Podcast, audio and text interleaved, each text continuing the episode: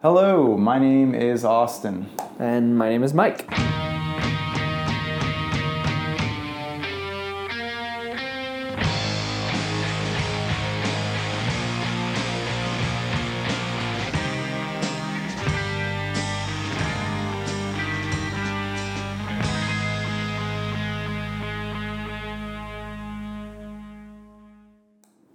Welcome to the Rough Draft Podcast, Season 2. Uh, Mike and I are working through more stories, sharing them with you. Uh, this week, Mike is sharing a story with us, and it's a story about his dad killing a serpent. Before we even really got going, Dad slammed the brakes so hard we all jolted forward. The seatbelts caught us like they should and held our bodies back as our heads whiplashed back to the seats. He shifted up to park, unbuckled his seatbelt, and was half, halfway out the door as he shouted, Snake! We lurched forward, this time of our own volition, unimpeded by the seatbelt, to see what he was talking about.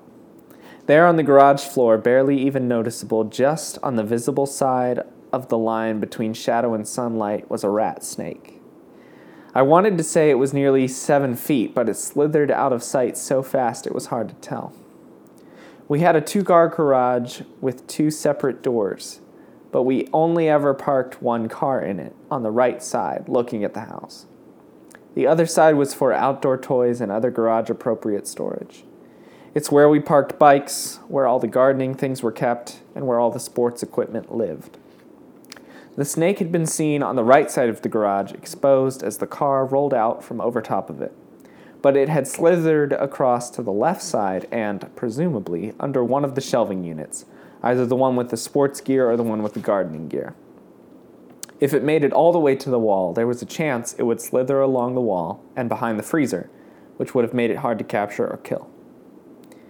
As Dad made his way around the front of the car, it was clear that before rounding up the snake, he was going to arm himself with a flat edged shovel. He was not interested in catch and release. Dad was afraid of snakes, and he was not going to leave himself susceptible to the possibility that this snake could come back haunting again. I didn't want him to kill it. I'd watched him kill three or four others, usually from an upstairs window of the house. I wanted to be there this time, in front of him, to see the snake get away or die with my own eyes. As he took the shovel from the hook on the wall, I pulled my seatbelt off and climbed up from the back seat and pulled open the sliding van door. Basically, jumped over my brother's legs and tore up the driveway and into the garage. Dad was searching, weapon in hand. I was searching for a flashlight, hoping to find the snake first. My brother John came strolling up the drive, too. He was wearing Dad's cowboy hat. John was the only one who ever wore it, and it was a little big for him. Dad was down by the garage door, peering under the metal shelf that held our soccer balls and footballs and baseball gloves.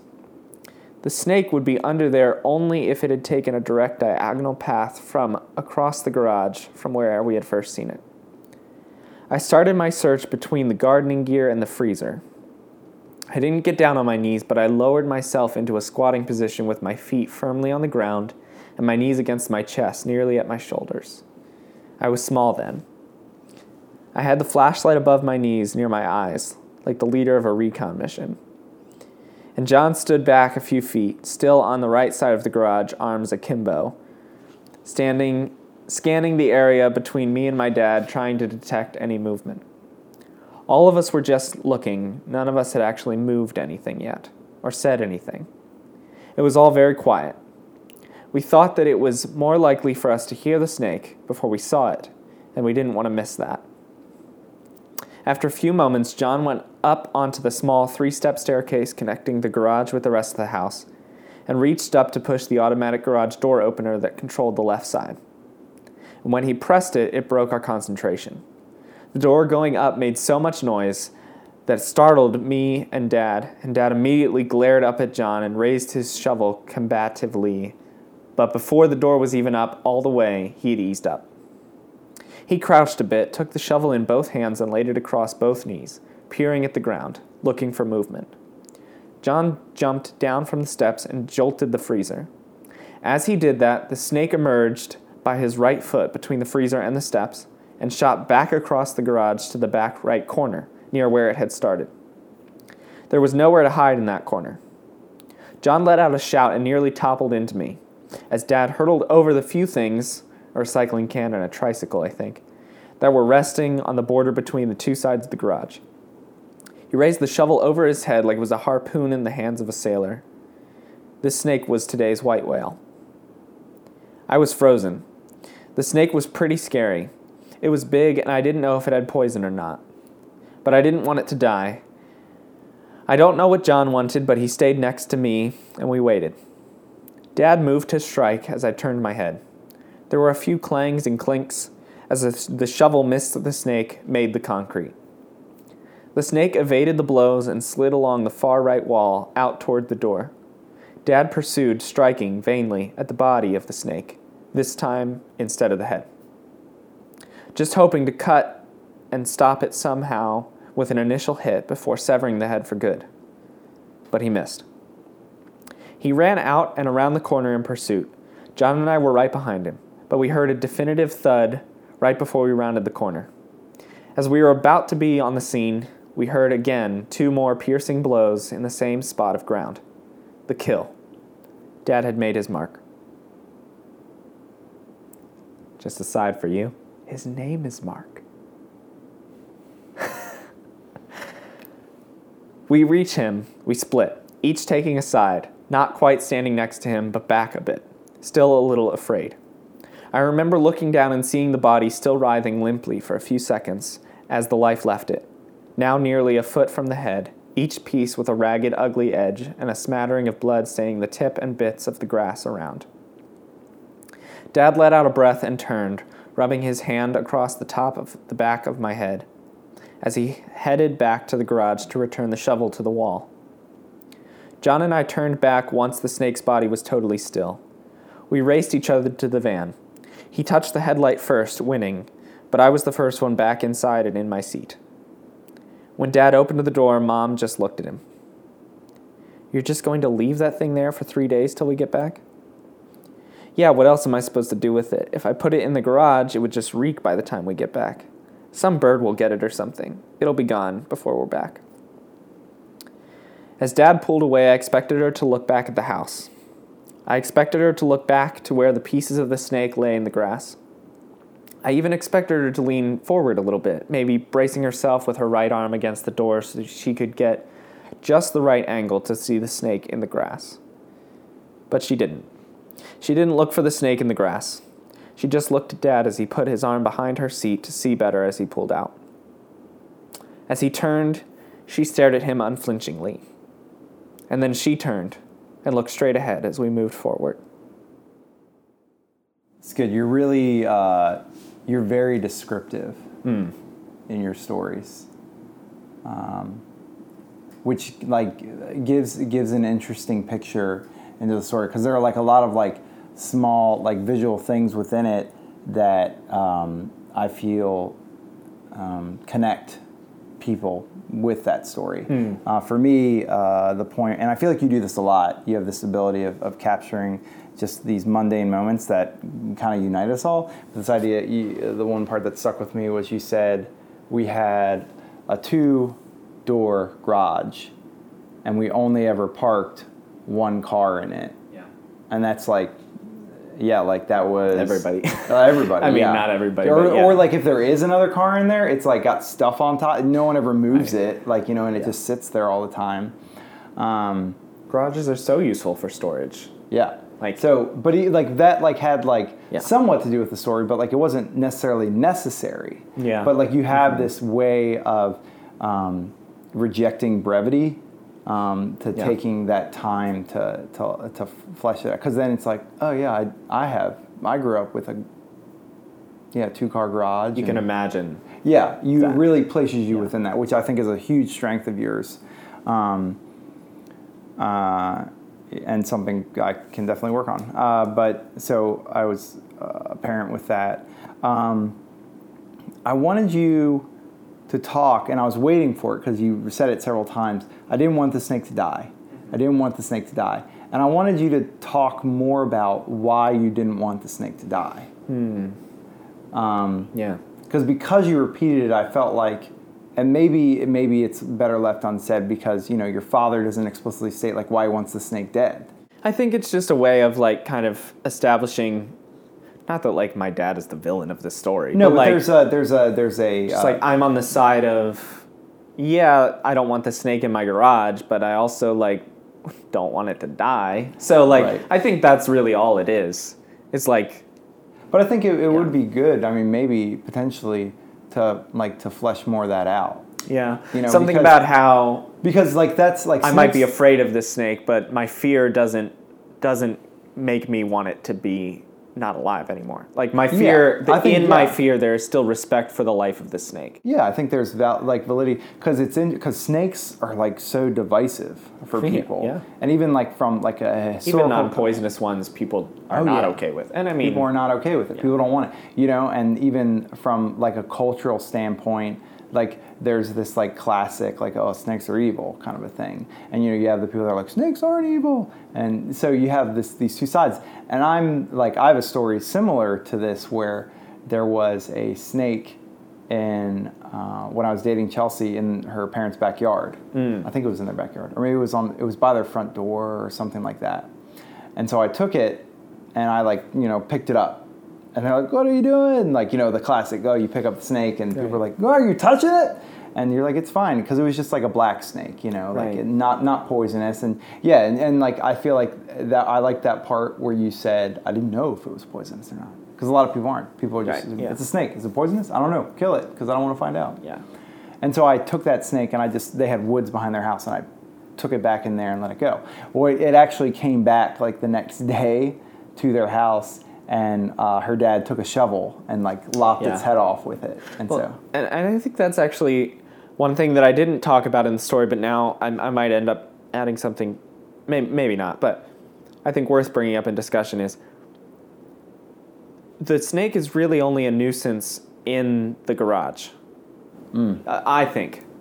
Because there were also woods behind this house. yeah. And I think that it would have been good enough if you would have already chased the snake out of the garage and it's already making its way towards the woods. Like, that should Yeah. be good enough. Just like close the garage, get back in the car, leave. And Yeah. let the snake like find, you know, Yeah. more food or, or shelter or whatever away from the house. Like as long as you've chased it away, my character in the story that would have been satisfying. Like just chase it out of like you know mm. coax it out of the garage, Yes. chase it away, let it live, whatever. It can exist in peace. My father in this story, he just wants the snake dead, hmm. and the snake has trespassed onto his, into his garage, and he could let it go because it's out of his garage now, but that runs the risk that this snake will come back Yes. and like invade his territory again. So Yes. it's like a power thing. So his blood thirst will only be quenched if the snake dies, not just if if the snake is out of his Yeah, area. it's like even the even the the threat of it returning, even that being, it's like no, no, no, we got to remove that. And so I think that's why I, I actually really like that about this story that the snake doesn't die in the garage. Like the snake dies outside of the garage. Like almost everything in this story takes place in this garage, except mm-hmm. for the first sighting, the killing, and then like leaving. Yeah, yeah. Um, No, so no. like the garage is is one setting, and then the outside of the garage is another. And I'm I'm wondering if maybe I could even expand the worlds of those two places and like the significance of those two.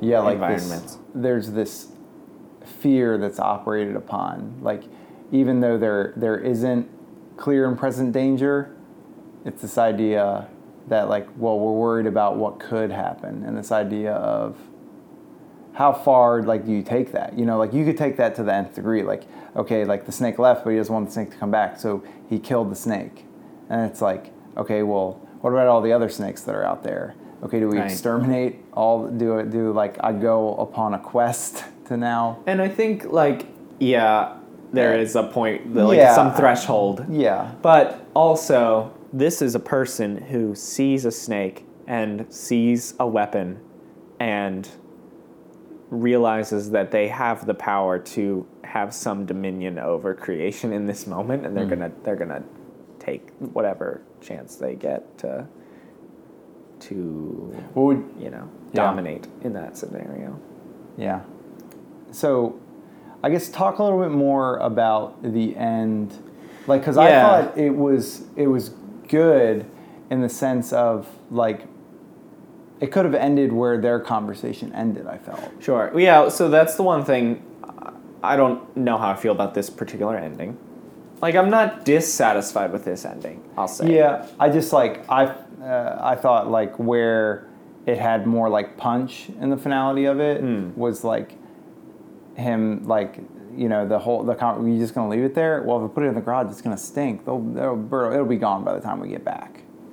And then Yeah. like saying and then uh, effectively like saying something you know closing out like we drove away like something better than that, but you know at that point.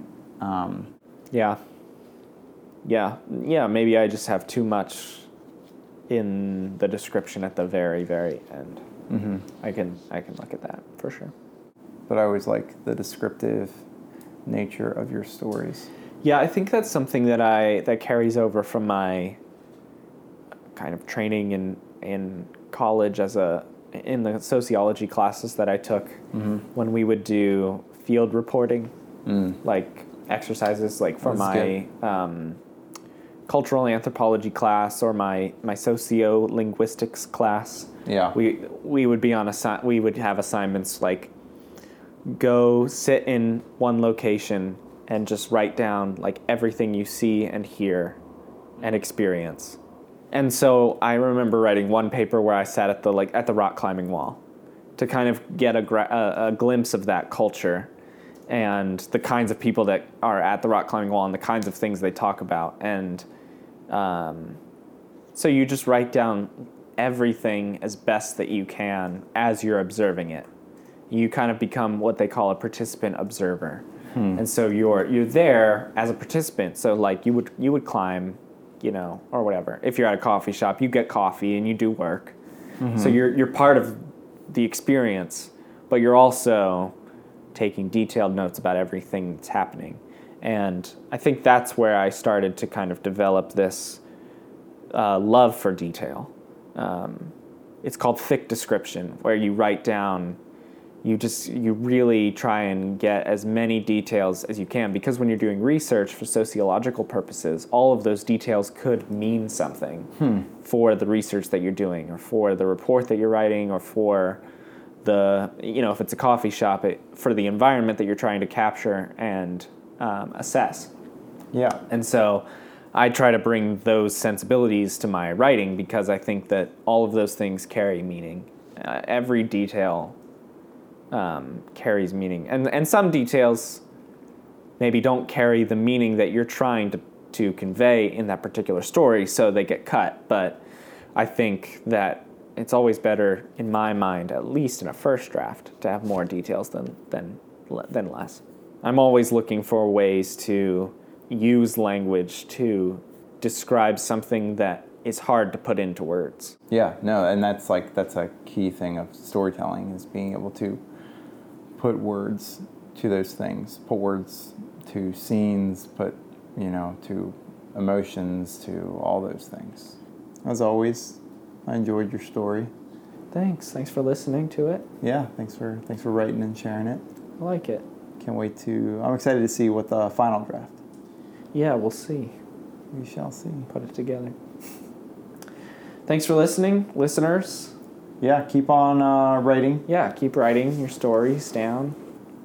in any way that you can. Tell your Yeah. story. Not just not just writing, but If you can speak it and record it, taking, yeah, reporting, painting, drawing, capture a moment.